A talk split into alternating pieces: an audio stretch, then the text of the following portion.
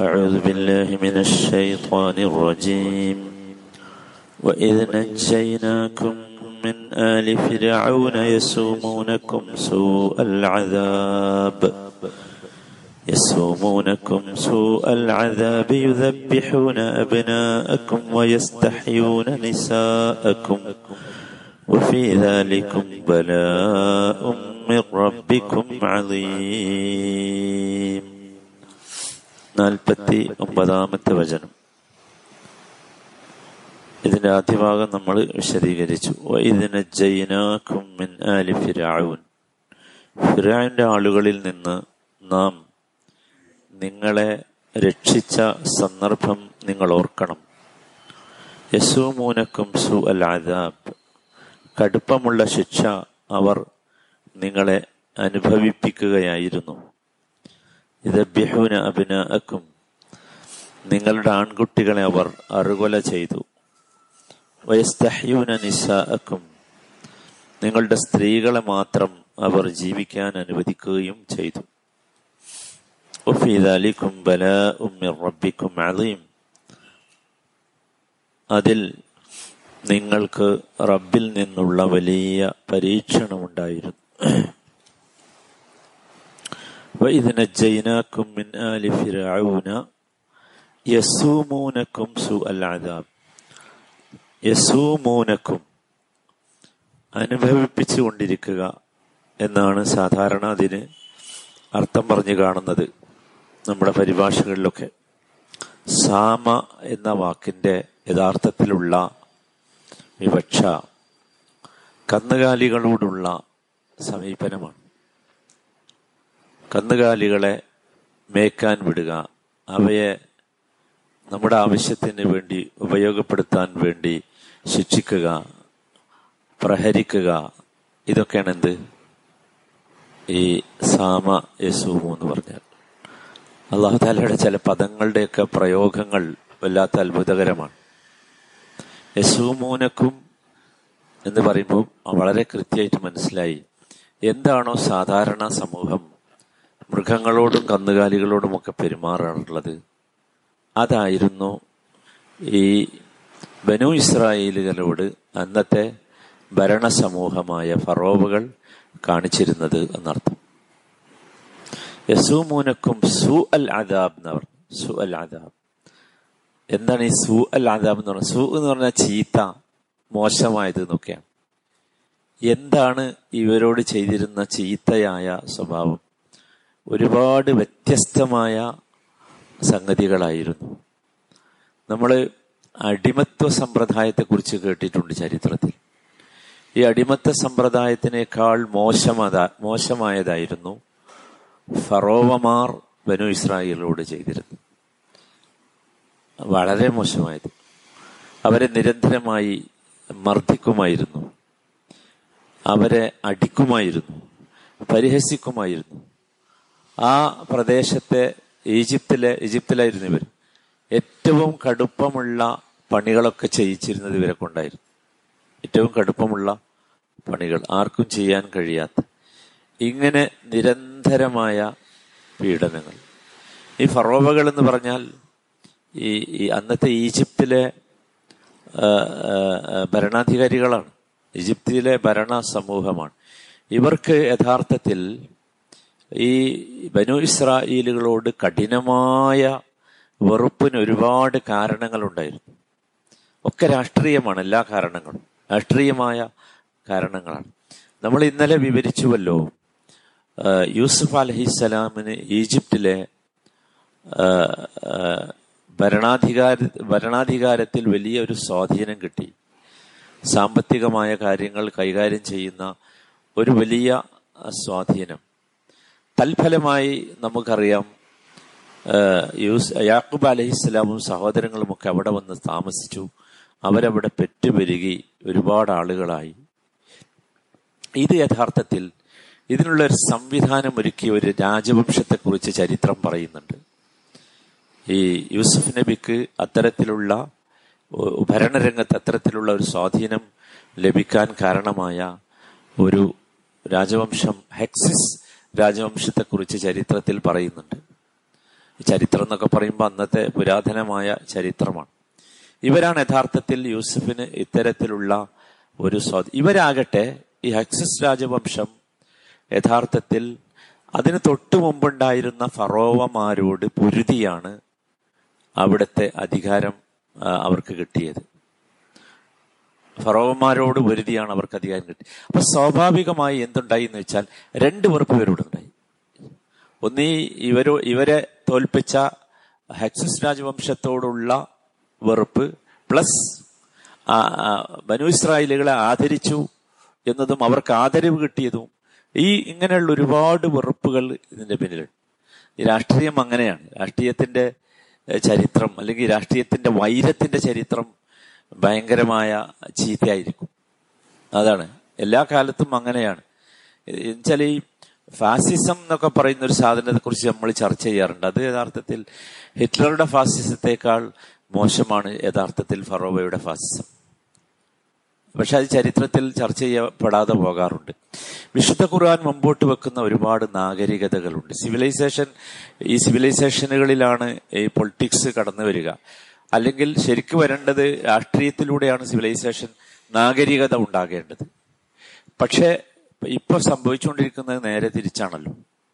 വിശുദ്ധ ഖുർആൻ നമുക്കറിയാം ഇന്ന് നമ്മൾ ഏറ്റവും കൂടുതൽ സംസാരിക്കുന്ന ഒരു നാഗരികത ഈജിപ്ഷ്യൻ നാഗരികതയാണ്. പക്ഷെ ഈജിപ്ഷ്യൻ നാഗരികതയേക്കാൾ കടുപ്പമുള്ള അല്ലെങ്കിൽ ഒരുപാട് നേട്ടങ്ങൾ ലോകത്തിന് നൽകിയ നാഗരികതകളെക്കുറിച്ച് ഖുർആൻ പറയുന്നുണ്ട്. അത് ചർച്ച ചെയ്യാൻ നമ്മുടെ ചരിത്രകാരന്മാർക്കോ അല്ലെങ്കിൽ അത്തരത്തിലുള്ള സയന്റിസ്റ്റുകൾക്കോ സാധിക്കാതെ പോയി എന്നതാണ് കാരണം. സൂറത്ത് ഫജറിൽ നമുക്കറിയാം ഈ ഫറോവയെ കുറിച്ച് പറയുന്നതിന് മുമ്പ് പറയുന്നത് അലം തറ കൈഫ ഫഅല റബ്ബുക ബിആദ്? ഇറമദാത്തിൽ ഐമാദ് ലം ഫിൽ അതൊരു വല്ലാത്ത സംഗതിയാണ്. എന്നിട്ടാണ്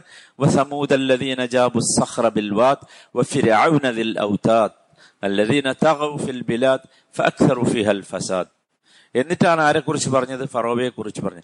അപ്പൊ ആദ്യം പറഞ്ഞത് യഥാർത്ഥത്തിൽ ലോക ചരിത്രത്തിലെ ആദ്യത്തെ നാഗരികത എന്ന നിലയ്ക്ക് നമ്മൾ മനസ്സിലാക്കേണ്ടത് ആയത് സമൂത് നാഗരികതകളാണ്. അവരായിരുന്നു സമൂഹത്തിലെ ഏറ്റവും വലിയ ആളുകൾ. ഈ ഈജിപ്ഷ്യൻ നാഗരികതയുടെ മുമ്പ് വന്നവരാണവർ. അതുകൊണ്ടാണ് അലം തറ ഫഅല റബ്ബുക ബിആദ്? ഇറമദാത്തിൽ ഇമാദ്. ആലോചിച്ച് നോക്കൂ അത് ഭയങ്കര സംഭവമാണല്ലോ. ഇറമദാത്തിൽ ഇമാദ്. അവരുണ്ടാക്കിയിരുന്ന അത്ഭുതങ്ങൾ. ലോക ചരിത്രത്തിൽ തുല്യതയില്ലാത്ത അതുകൊണ്ടാണ് അള്ളാഹു അടുത്ത വാചകം പറഞ്ഞത് അല്ലത്തി ലം ഫിൽ ബിലാദ്. ഭൂമിയിൽ അങ്ങനത്തത് സൃഷ്ടിക്കപ്പെട്ടിട്ടില്ല. അത്തരത്തിലുള്ള സിവിലൈസേഷൻസ് ആണ് അവർ കൊണ്ടുവന്നത്. നാഗരികതകളാണ് കൊണ്ടുവന്നത്. അത്തരത്തിലുള്ള ഏ എങ്ങനെ? അന്ന് യഥാർത്ഥത്തിൽ ഇന്നത്തെ മാതിരി ഈ അതിരുകളിലുള്ള അതിരുകൾ നിശ്ചയിച്ചിട്ടില്ല. ഇന്നത്തെ ഭൂപടം പരിശോധിച്ചാൽ യഥാർത്ഥത്തിൽ അത് സൗദി അറേബ്യയുടെ ഒരു മൂലയിലാണ് അതുള്ളത്. അപ്പം എവിടെ ഭൂമിയിൽ എന്നേ ഉള്ളൂ. അല്ലത്തിലം യുഹുലഖ് ഹാഫിൽ ബിലാദ്.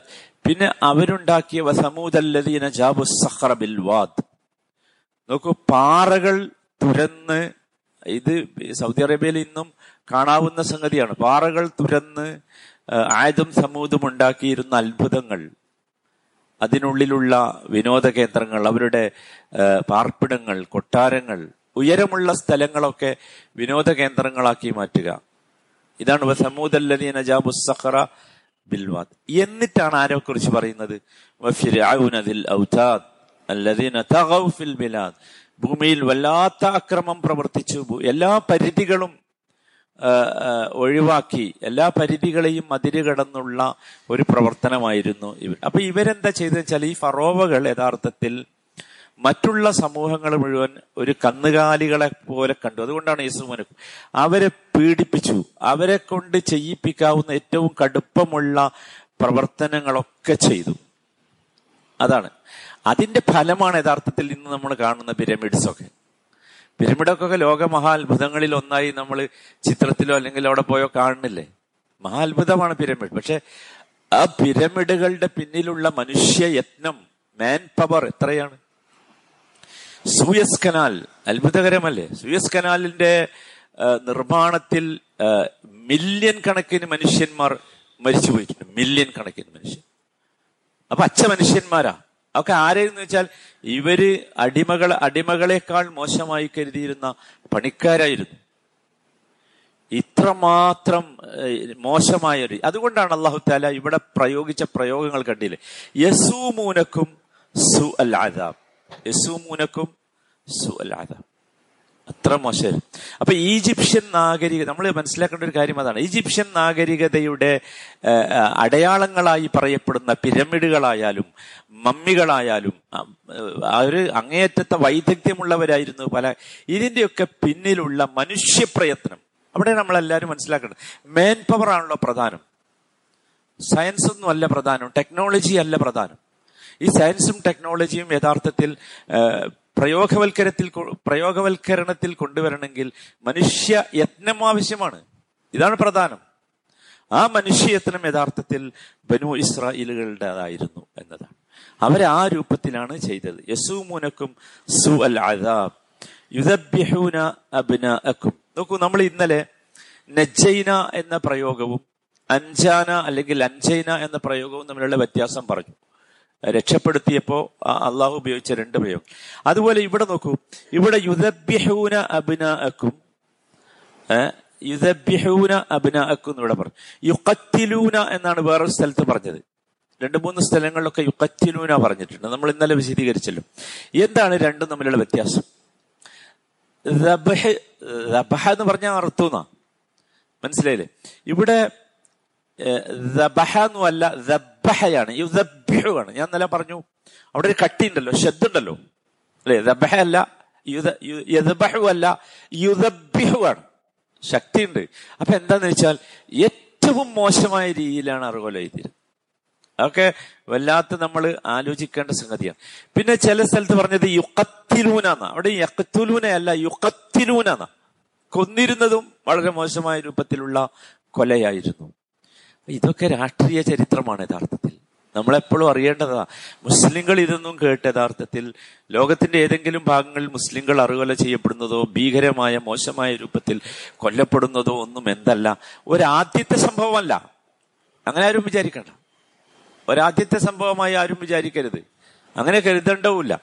എന്താണ് ഇത് രണ്ടും തമ്മിലുള്ള വ്യത്യാസം? ഇവിടെ എന്തിനാ രണ്ട് തരത്തിൽ പ്രയോഗിച്ചത്? അത് നമ്മൾ മനസ്സിലാക്കേണ്ടത്. നോക്കൂ. ഈ അറുക്കുക എന്ന് പറഞ്ഞാൽ എന്താ?